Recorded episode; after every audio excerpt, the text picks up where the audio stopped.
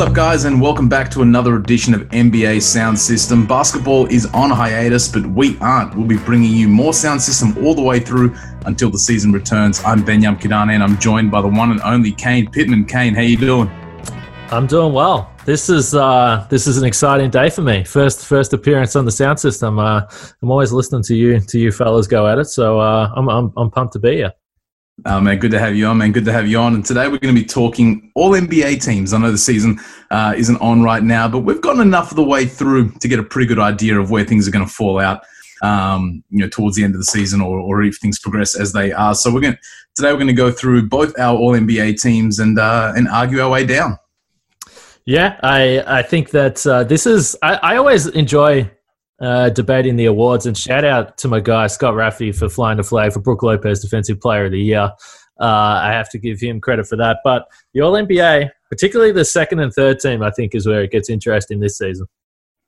Yeah, hundred percent. I mean, I think the first team kind of speaks for itself. But uh, the thing I like about the All NBA teams, and some people don't like it, is the is the positional designation. The fact that you know you have to have a center. It, it's it's time for the big men to get some love. So um, the, the top 15. I mean, which, which essentially is what the All NBA teams, you know, try and aim to be as the top 15 players. But, uh, you know, there's some guys that kind of drift between guys like Anthony Davis, Jimmy Butler. Are they guards? Are they forwards? Is he a center? Um, so we'll uh, we'll talk all our way through that. But I think uh, the All NBA third team may be where we have the, uh, um, I guess the the biggest kind of breakdown. So I guess we'll start with with our All NBA teams, I mean, I'll, I'll, I'll, hit you with mine. I think this is uh, pretty obvious. In uh, Luka Doncic, I've got James Harden, LeBron James, Giannis, and Nikola Jokic. Do you have any any gap there? No, All NBA first team. Uh, I'm the same as you. It's interesting that you bring up the positions and how that could change things because I, I do. You know, when I'm when I'm thinking about centers that are potentially All NBA, I, I think that there's there's two guys, and we'll probably get to that in the second team who the other player is. But with Jokic and uh, and the other guy. Outside of that, there's a bunch of good centers, but are they all NBA caliber? Is there the same battle that there would have been in the in the late '90s or, or through the early 2000s? Probably not. So uh, I think that the position thing is interesting to to to talk about and discuss because uh, we've seen with the All Star game things have changed, and it'll be interesting to see whether the the All NBA teams do the same. But I had the same uh, for my first team. I think particularly, obviously, Giannis and LeBron are the absolute locks and the other three guys uh, may be the other three candidates for the MVP. So I think it's pretty conclusive who should be in the first team. Yeah, I mean, the, the one guy who I would say maybe some people could disagree with is potentially James Harden, just given, you know, he's, he's still leading the league in scoring and had that fantastic start to the season, kind of tailed off a little bit, which which coincided with Westbrook's, uh, I guess, kind of sizzling form sort of since the since the new year. So I think Harden's probably still done enough, you know, averaging 34 odd points to to be uh yeah. you know, to be on the All NBA first team. And and the other guy is probably Nikola Jokic. Again, it's a very slow start to the season, but you know, once he kind of found his rhythm, Denver Nuggets were obviously still winning games that whole time. But again, it was probably since the start of the new year that, that Jokic kind of you know got himself into shape and really started to play a lot like the guy we saw uh, you know throughout last season. Yeah, Jokic uh, in October and, and, then through November was his true shooting percentage was in the low fifties. And and let's be honest, I mean, he came into the season out of shape, and uh, while and, and he's he's a true throwback guy. This is a guy that literally does not care about training camp and coming into the season uh, in his best shape. He he probably thinks, well, this is going to be a long a long run. This is going to be a long six months of the regular season and then playoffs. The Nuggets are obviously have aspirations of, of competing for a title. So he's like, hey, I'm going to spend October and November running myself into into form, and he certainly did that after the new year. Uh, he was incredible, and particularly in in February, he was he was averaging 25.5 points, 10 rebounds, seven assists, and the true shooting percentage was above 70. So I mean, he went from being a, a concern earlier in the season to now uh, I think that he's just going to be a guy that we're going to accept is is going to take some time to to get to his best every year. And uh, it's funny. Uh, I was thinking someone asked me recently which team or players might benefit or or struggle with the with the hiatus, and I said uh, Nikola Jokic might be one that that struggles if you give him a couple of months off and then they come straight back into maybe a regular season, maybe a playoffs. Uh, I think that you would have some concern about Jokic based on what we've seen in the past.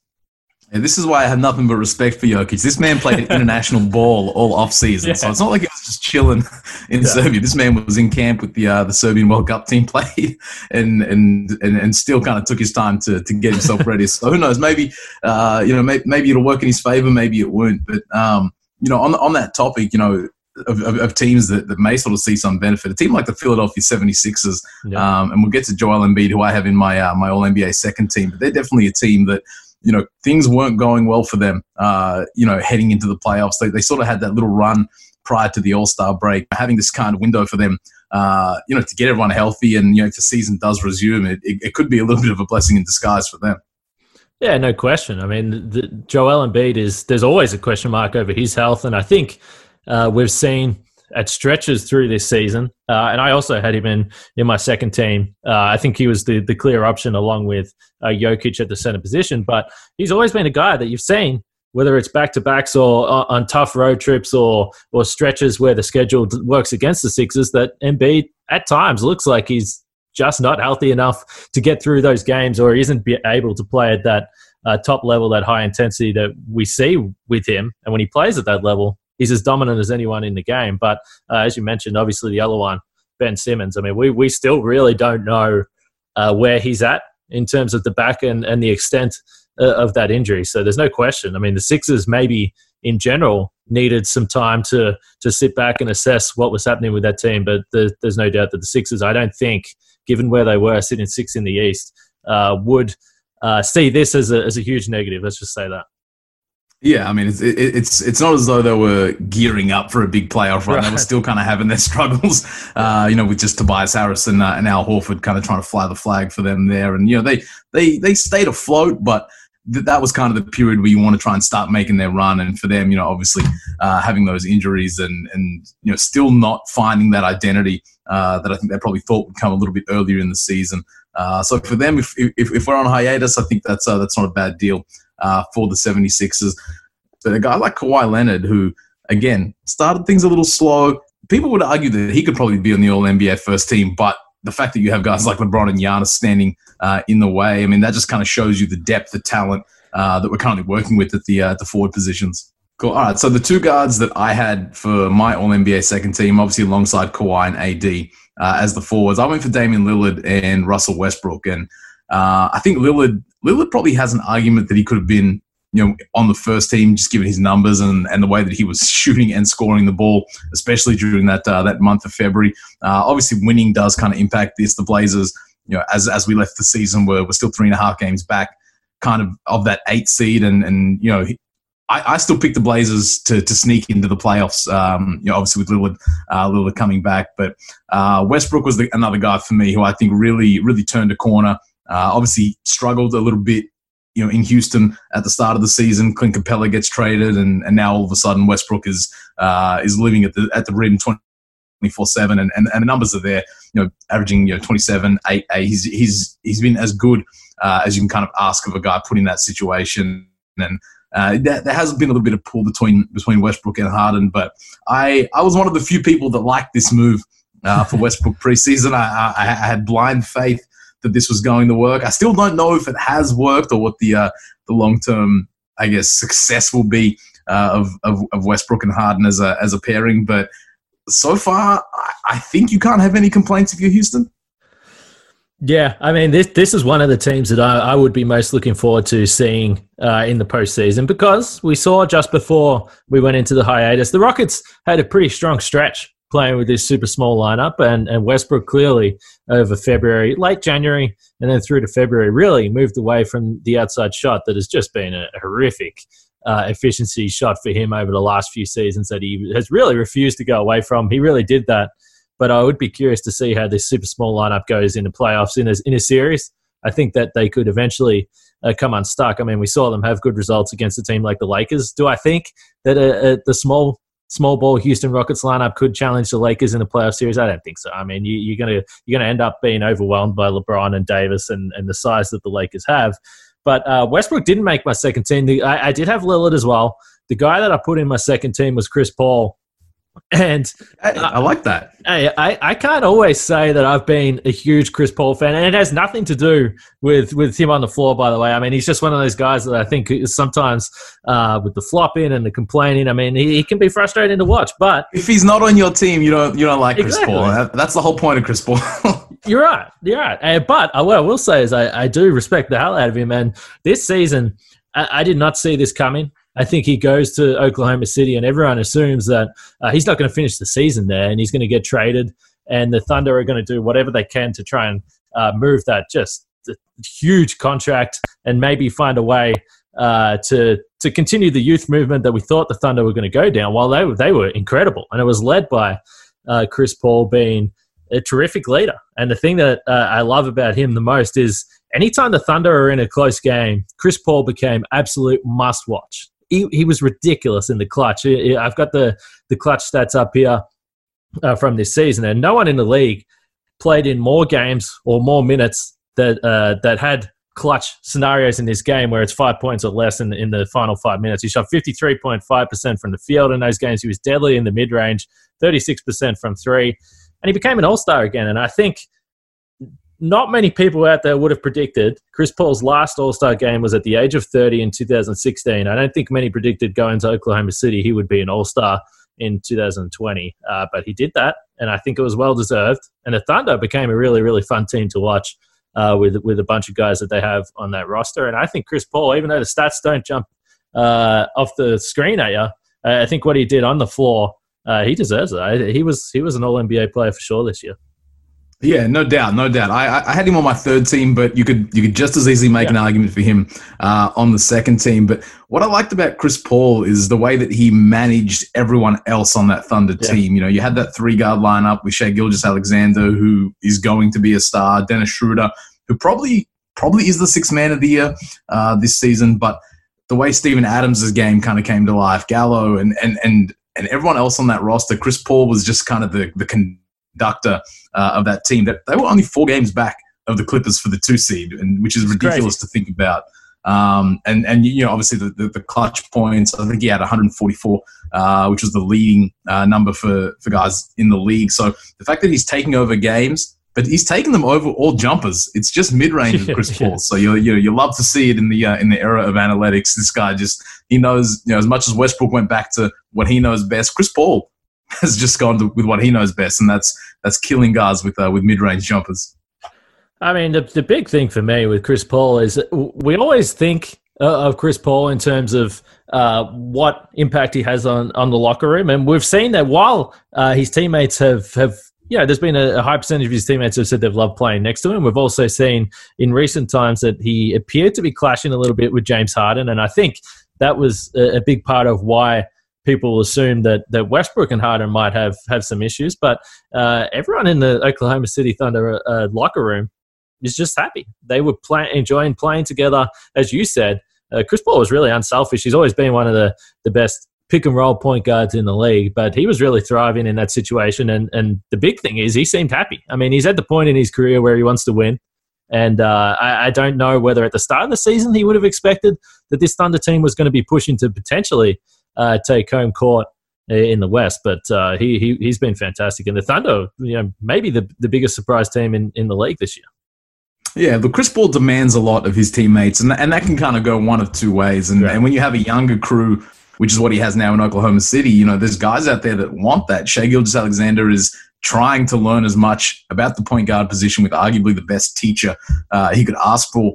Um, you know, guys like Dennis Schroeder, who has a lot to prove, guys like Gallinari, uh, and even Steven Adams as well. You know, we, we, saw him sacrifice a lot playing with Russell Westbrook, giving up rebounds and, and not necessarily getting touches that he would like to. But the fact that Chris Paul demands a lot of his teammates, but then in this scenario, is feeding them the ball, is putting them in, in good situations. I think it's easier, uh, I guess, to stomach because you want to learn from Chris Paul. You want to be led by Chris Paul. And, and this may be just a virtue of having the right roster almost by accident around Chris Paul, uh, but it's worked out pretty nicely. So shout out to Sam Presti for again uh, making a move that no one saw coming would would, would be good. But uh, here we are, the Thunder, uh, you know, arguably uh, you know one of the better teams in terms of closing out games. I will give them this though; they put themselves in a lot of bad situations down 20 in the yeah. third quarter, down 15 in the fourth quarter. But uh, all that means is they're must watch on, on League Pass because every time you look away from the TV, come back five minutes later, they're down one, and, and now we have a game. So they've they've probably given us the most entertainment in terms of thrilling finishes uh, this season. So I'll, uh, I'll I'll take my hat off to them in that regard. Yeah, I mean that's that's the flip side that you have to look at. There's a reason why they were in so many close games. Uh, it's because they weren't blowing out teams. I mean, there's there's uh, a very obvious reason why Giannis wasn't in the near the top of clutch minutes uh, this season because the Bucks weren't in too many close games. So that's that's the other he side was, of he it. He was in sweats by the by the fourth quarter. He was chilling. Right, and I think you know it's it, when you talk about demanding a lot of young players, it makes me think of a guy that was on the bubble he didn't make my All NBA third team. But Jimmy Butler, there is a theory out there that would suggest that Jimmy Butler is one of these players that needs to be the number one guy and and be the the dominant leader, the voice in the locker room, and have young guys uh, appreciate that that kind of hard. Uh, driven style in the locker room. I think Chris Paul is to a certain extent like that, and I think Jimmy Butler as well. And we've seen uh, Butler come off a, a, rough couple of years when you think from going from Chicago to Minnesota. That didn't work out. Went to Philadelphia. They had problems there. That didn't work out. We don't really know what actually happened in that scenario. But now he's gone down to Miami, and the Heat have been one of the uh, you know more impressive teams in the East. And and as we came into the hiatus, they were coming off uh, a couple of big wins. They beat the Bucks uh, at home just a couple of weeks before that, and, and Butler was playing at a really high level. He didn't make my 13, but he was one of those those bubble guys that I had uh, for for this this All NBA 13. He's he, he did make the cut for me uh, in third team, and uh, just before we move on to Butler, who did you have at the five for your uh, your All NBA second team? Yeah, I had Embiid. Uh, I think yeah, I had Embiid. Yeah, and with Jokic, and it's funny because so many people still criticize Embiid for the season he was having, and then you look at the numbers and you're like, okay, I mean, he's a 20 and 10 guy nightly. He brings absolute elite defense at the five position. Um, it, it's it's hard to, to overlook him. He was he was the obvious choice.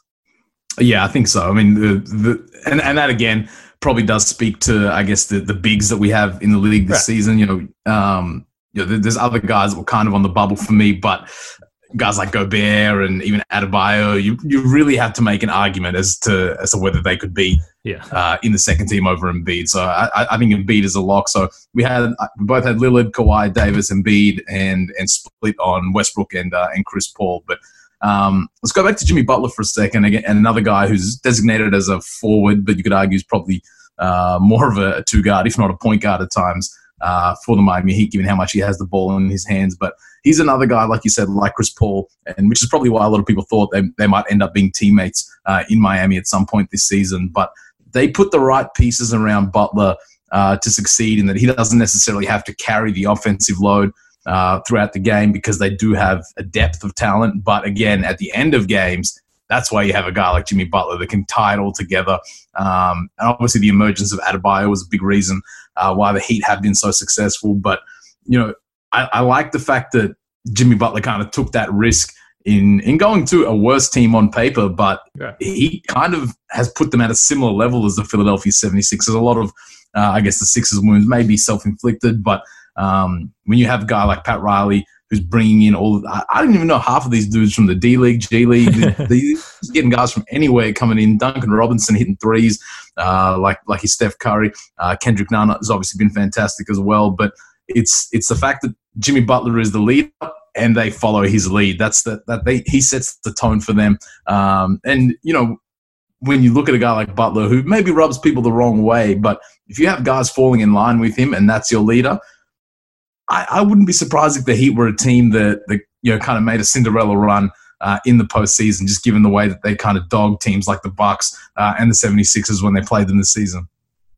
Yeah, Erik Spoelstra, man. I mean, when you when you talk about the elite coaches in the league, it's funny how it works out. I mean, you think about a guy like Spoelstra who came in.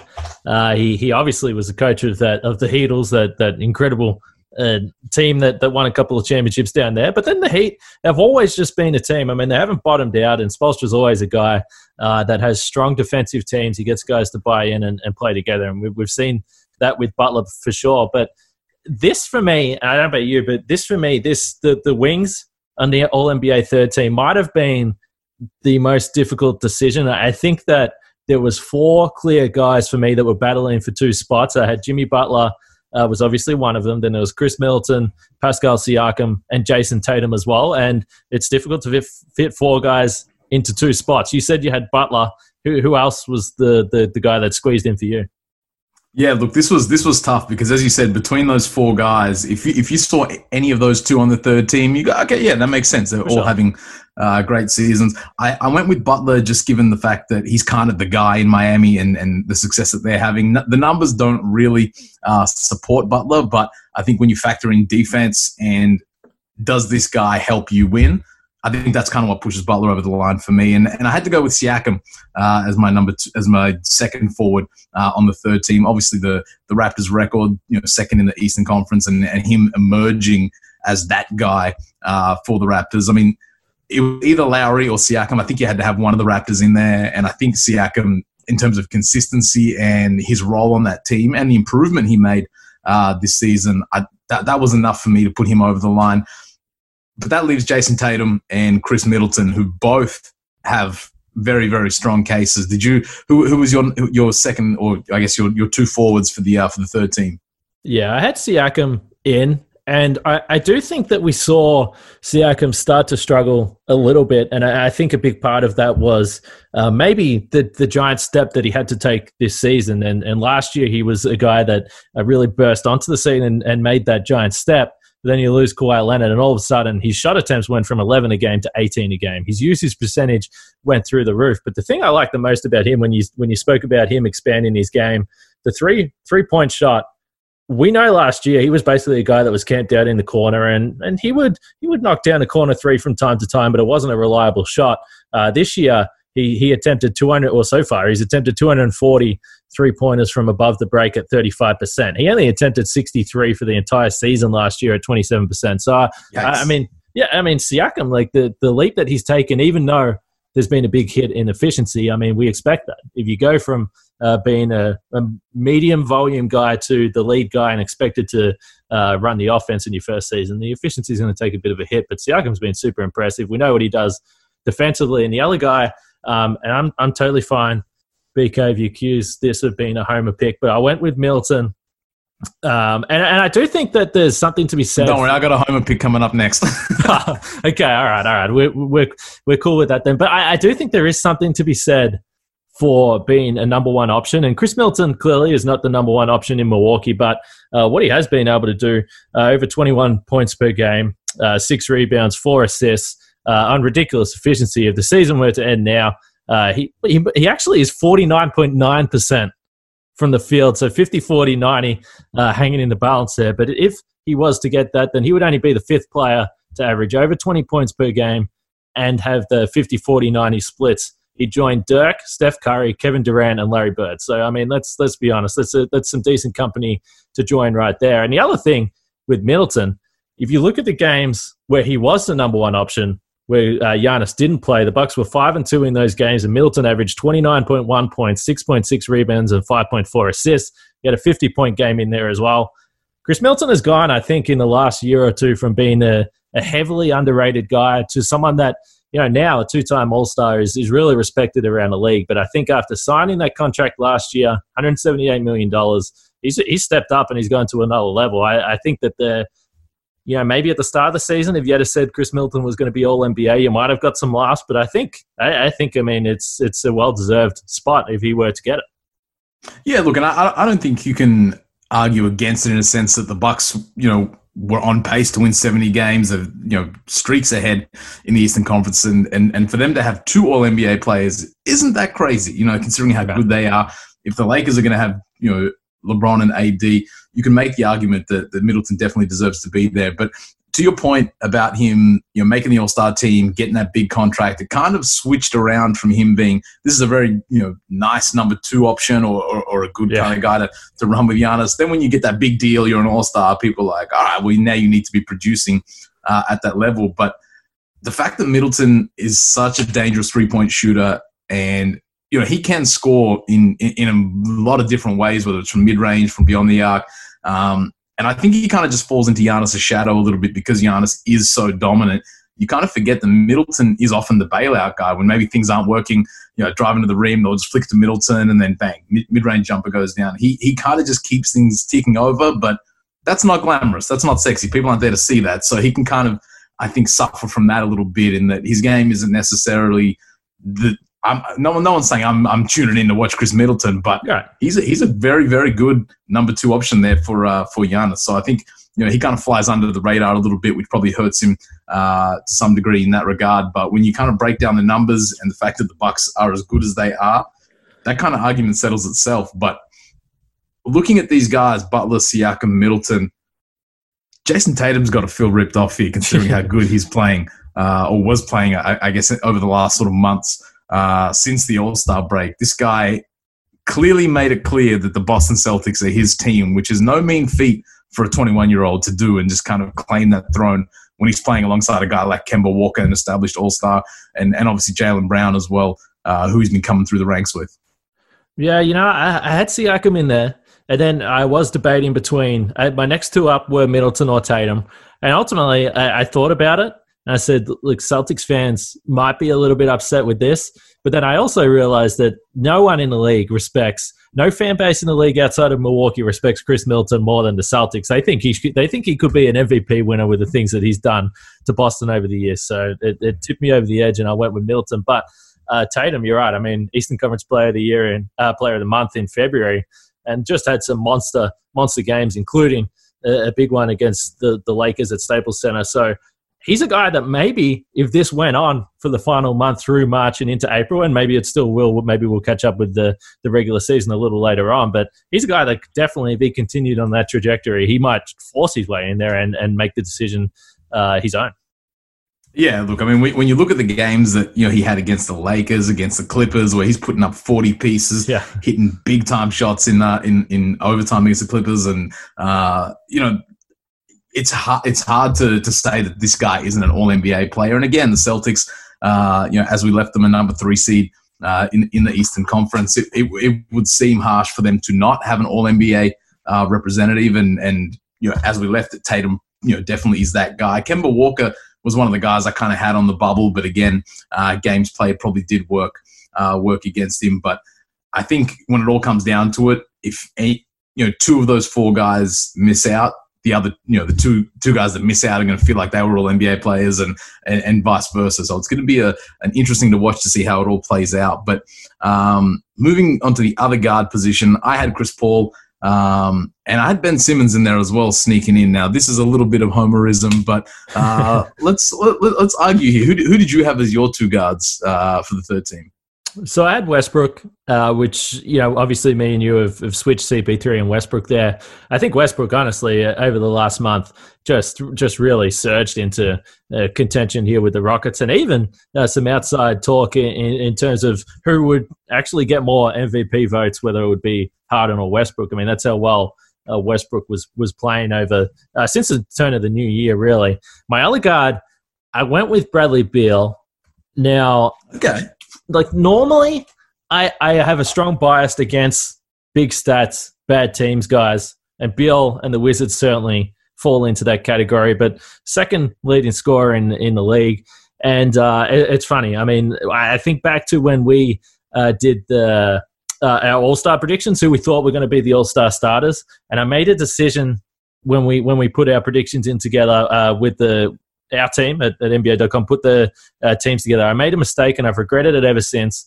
I put Trae Young in my starting lineup and he did end up starting. So in the end, the prediction was correct, but I felt bad about putting Trae in there because uh, he might be the worst defender in the entire NBA. And uh, and and look, he's scoring points, and I get it. I think statistically he is. right, exactly. And, and, I felt extreme guilt about putting Trae Young in there because even though the prediction ended up being right, Bradley Beal, if I'm going to put in a guy and reward a guy for being a, a, a good stats, bad team guy, Bradley Beal and the stretch that he was on with the back to back 50 point games, yes, they, they lost both games, which was kind of history in the making there for Beal. But uh, I think that he's been a guy that, that has carried this team. And if you look at some of the lineups the Wizards have had in some of these nights, I mean, there, there's legitimately nights where there's there's fans out there that may not know a single other player that's on the floor for the Wizards outside of Bradley Beal. He tries on defense. That's not something you can say for Trae Young. So uh, I flipped what I did from the All Star uh, starters prediction. I put Bradley Beal in there. I rewarded him for his offensive play this season. Uh, but again, I can certainly see an argument for Ben Simmons, who, by the way, I think is a lock for an all all NBA defense uh, position. I mean, he's definitely he's as definitely. elite as they come in there. Yeah, look, and I wrote a piece yesterday over at uh, at NBA.com making the case for Simmons to make the All NBA team, but once he sort of broke it all down, it was pretty much a case of him really only having a shot at making the All NBA third team. And then you have to make that argument: is he better than Chris Paul? Is he having a better season than Kemba Walker, Kyle Lowry, Donovan Mitchell? And then you throw in guys like Trae Young and Bradley Beal, uh, who obviously their numbers do kind of support it. Um, but looking at the overall picture, Ben Simmons plays defense. He's one of the best defenders in the league. Uh, yes, we know he's not shooting the ball, and and he's still able to you know throw up 16 points a game um, and clamp down the best defender on the other team, facilitate the entire Sixers offense. And and again, similar to LeBron, when when Ben Simmons is off the floor, that Sixers offense is is rough. You know, they, they, they don't have a, a, secondary playmaker. But shout out to Shake Milton. He was doing his thing while uh, while Simmons was out. But um, you know, factoring in wins, defense, and then obviously the numbers. That's kind of what snuck Simmons in uh, for me for this particular argument. See how, see how wishy-washy I am. Uh, but at the same time, I think a guy like Donovan Mitchell uh, could you know, the numbers definitely support him. And, and when we talk about Chris Paul's closing out games, Donovan Mitchell low key became one of the best closers in the league uh, this season in terms of clutch scoring as well. So while while we had the kind of debate with the forwards about who could kind of miss out, for me, I think the All NBA third team. Uh, personally, I think Chris Paul's a lock. He has to be on an All NBA team. So it's really Trae Young, Bradley Beal, Donovan Mitchell, Kemba Walker, Kyle Lowry, Ben Simmons do the Sixers deserve to have two All NBA guys, considering they're sixth in the Eastern Conference and haven't necessarily been that good? That's probably what what works against Simmons uh, in that regard. Because for me, Embiid is a lock uh, on that second team. So I, I don't even really know if I believe myself saying Ben Simmons is All NBA third team. Well, let me ask you. Let me ask you a question. So, as as it stands, Ben Simmons has played 54 games. Now, I think that it was basically assumed that he was not going to play another regular season game if uh, it went on as scheduled. So 54 games. What's your cutoff for games that need to be played for All NBA? Because I think there has to be some sort of mark that you need to get to before you simply can't be considered. Yeah, I think games played is a, is a, is a big factor. And we've seen guys make All NBA teams only playing sort of 50, 60 games. I think Boogie a couple of years ago. But on the flip side, the numbers have to be ridiculous if, if you're putting up that kind of production in, in a short space of time, then you can kind of make an argument, and, and, and that may be where Simmons kind of falls over. Um, I think if you play at least 60 games, you have to be great to be considered for All NBA. But at the same time, if, if you're able to, to impact your team that much in 65, 60 games, I, I think there's an argument there that you can still sneak him in. 54 is probably where you can maybe kind of draw the line, but um, I mean, out of out of those other guys, you had Westbrook on your third team. I have Chris Paul. Let's lock those guys in. Who from the other, from the remaining uh, remaining guards, would you have in over over Simmons? Um, so the only other guys, uh, or the only really guard I had on the bubble was Kyle Lowry. I mean, I, I know you mentioned Donovan Mitchell. I, I think Lowry is a guy that uh, certainly could be considered. Again, you have to factor in everything. The fact that the Raptors lost uh, Kawhi Leonard and all these guys had to step up. We know what Kyle Lowry did in the in the playoffs last season, but I think this year, again, running running that team, running that offense, being the leader, uh, I think that he's again put in a, a, tremendous season. Now he's had some injury concerns uh, of his own, as has just about every single Raptors player on the roster. But Kyle Lowry was the other one that I had on the bubble before uh, ultimately uh, sitting on Westbrook and, and Bradley Beal. And who'd you have at the uh, at the five in your third team? So again, we keep mentioning this, but I, I, thought that the the center field was really only down to four guys, even when I when I sat down to put my teams together. So the third team came down to Rudy Gobert or Bam Adebayo for me. And uh, I, I, didn't have Jimmy Butler in my third team, uh, as I already mentioned. So, it, with that in mind, I rewarded the Heat with a guy that I think has become uh, the most important player to what the Heat are trying to do on offense and defense. We know defensively what Bam has been able to do, maybe uh, highlighted more than ever against the the Bucks in that, that win a couple of weeks ago. Uh, the couple of really impressive one-on-one defensive possessions that he had with Giannis. That let's be honest, I mean, there's not many guys in the league that can uh, slow him down. Bam was successful on that night, and then offensively, I mean, the amount of times that they run they, they give him the ball at the top and allow him to run the offense. He's a beautiful passer for a big guy. Uh, Adebayo has taken another step this season, and uh, I, I, had to slot him in ahead of Rudy Gobert for the Jazz, who, are, who have just really struggled all season long uh, to get things going. Defensively, they aren't even close to where they have been in, in previous seasons, and defense was what uh, led the Jazz to a bunch of their wins and had them right up near the top of the East, uh, top of the West. Sorry, so uh, I had Bam ahead of Rudy for for those reasons. I, I ain't mad at that. I ain't mad at that. Let me ask you this, Kane. Is Bam already the Heat's best player? Well, I think so. And, again, I mean, you already pointed to the fact that uh, Jimmy Butler's numbers are, are, down a little bit in terms of scoring uh, and really across the board. But for me, it, it, has been clearly Bam Adebayo, the guy that has been the most important player on this Heat roster. You talk about the bunch of role players that they have around them, but it all functions around Bam. I mean, like I said, uh, his ability to to pass, his ability to to run out in transition and finish plays there. Defensively, he's the anchor. Uh, I think you know if you had to lose one player for for the Heat, not that you would ever want to, but I think that uh, Bam Adebayo is the last guy that the Heat would choose. I mean, everything everything revolves around him, and it's it's been remarkable to see that he's turned into this player, despite the fact that they picked up the the marquee the marquee guy and Jimmy Butler. Yeah, and, and that's the argument there is where do you go to replace the production that you get out of out of Bio? I, I don't know if there's that many players at that position that can do the things he does. I mean, to get 30 point, 20 point triple doubles and make it look easy. Um, and the, the fact that he's efficient when he's using the ball, he, he's playmaking. The, there's so many different things that he brings to the table. And um, there was probably a six week period where the debate was, oh, this Adebayo is going to be the Heat's best player in a couple of years, and then he pretty much just turned out to be the best player in a couple of weeks. Yeah, no question. And and it's funny. I mean, you think about this Heat team, and you you think about the the Whiteside years over these uh, previous seasons.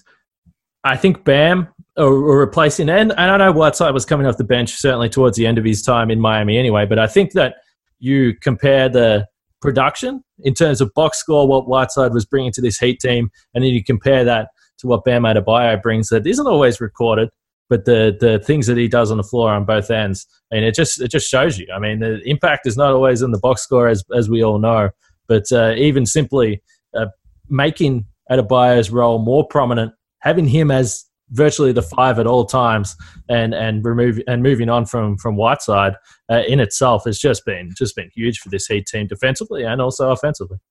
The Heat had no reservations trading. Hassan Whiteside this summer. Like they they knew they knew they, what they had uh, in Adebayo and. Uh, um, you know, I mean, Team USA didn't know that. Um, he, he, was a guy that uh, they got cut um, before they went over to the World Cup, and, and, and, a guy that, in hindsight, was probably the answer to a lot of a lot of their problems there. Um, but looking down this list of, of, of, other guys who, who could make an argument, for me, Trae Young, you know, I'm happy with him being the starter in the All Star game because Trae Young is the perfect guy to have in an All Star team, not necessarily an All NBA team. Um, we spoke about Jayson Tatum uh, and, and, and Kemba Walker as well uh, with the Celtics. Uh, another guy who I sort of thought you know could potentially, but not really. Brandon Ingram, you know, he's been great for yeah. the uh, for the Pelicans, but I think you're still just in that, uh, you know, you're maybe next up uh, to make an All NBA team. Um, other than that, was there any other guys you thought could maybe have an argument to sneak onto onto that third team? Does Donovan Mitchell do anything for you? No, I, I really steered clear of the, the Jazz guys, honestly. Um, I, like I said, Gobert was in the mix. Uh, when I when I spoke to you about games and how many games you would have to play to qualify, I, I guess or I assume that you're ruling out Zion Williamson and his 19 games to this point. Yeah, get out of here with that. hey, let's let's be real though. Zion, the way that he was playing, you talk about Ingram possibly being a, a chance. Uh, Zion in 19 games, 23.6 points, uh, and also grabbing 6.8 rebounds. There's there's an outside chance that he might have been able to to sneak in there. Uh, I guess I guess hey, I guess again this comes down to the position thing. If you if you make a two guards, three forwards, maybe he squeezes in there. I don't know. Shout, shout out to him for just turning up and just straight away being the best player on the team. That's that's hard to do. That's no, he no was, disrespect to the Pelicans. They, they were playing well. Well, uh, all the all the preseason hype on the, on the Pelicans and how excited people were that I thought was heavily overrated uh, proved to be right. I was I was watching every single Pelicans game, but outside of outside of that, honestly, all jokes aside, I, I didn't I didn't really have anyone else. I, I, had my five guys that were on the bubble that we already discussed. I had Gobert, Tatum, Butler, Lowry, and and also Trae Young. So I, I didn't really look outside of that. Uh, I think your selection of Ben Simmons is. I, I, do think that it's a reasonable one. Um, again, for what he does on both sides of the floor, I don't think defense comes into All NBA as much as it should. But uh, again, I, I, think it was just the injuries, the game limit that probably steered me away from him. But I, I didn't have anyone outside of that. Yeah, look, I was, I was, uh, I was probably ambitious in my in my selection of Ben Simmons, but um, man, that stretch he had when Embiid was out, yeah. uh, you know, just heading into the All Star break when when it was his team, that was a frightening, I guess, premonition of what the future could look like for Ben Simmons with uh, with the right pieces around him, and, and not necessarily discounting uh, one of those pieces being Joel Embiid. I'm I'm still very much in the this can work with these two guys. I want to I want to see this thing out. I, I'm I'm not in the break them up camp just yet.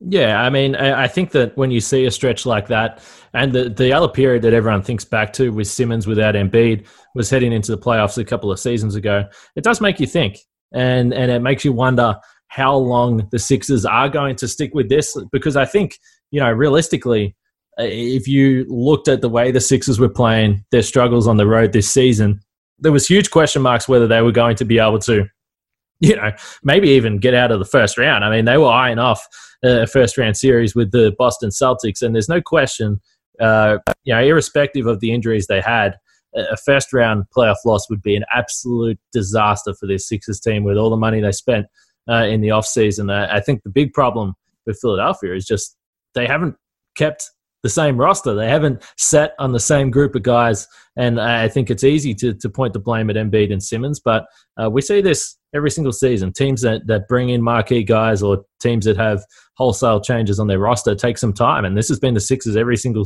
every single season that these two have been together. And I, I just don't think that that can be easy. But when you spend that much money, the pressure's on, and the Sixers were were really struggling.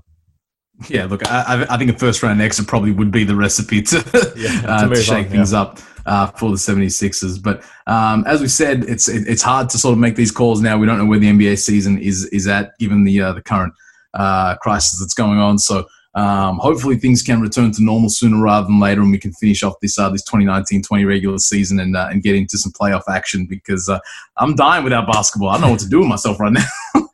Yeah, all, all, I got is time, so I'm happy to, to debate uh, anything at any time. But uh, I, I will leave it by saying CP3, All NBA second team. That's that's my that's my one call. That's what I want to say. Hey, look, I can't argue with you on that front. Uh, as as I said earlier, we'll be we'll be here all through the hiatus on NBA Sound System. Uh, so please be, be sure to come back and uh, and, and, and, check us out. Uh, you can find the show uh, everywhere you find podcasts. Uh, um, but until then, Kane, thanks for joining us. I'm Benyam Kidane for Kane Pitman. We'll see you next time.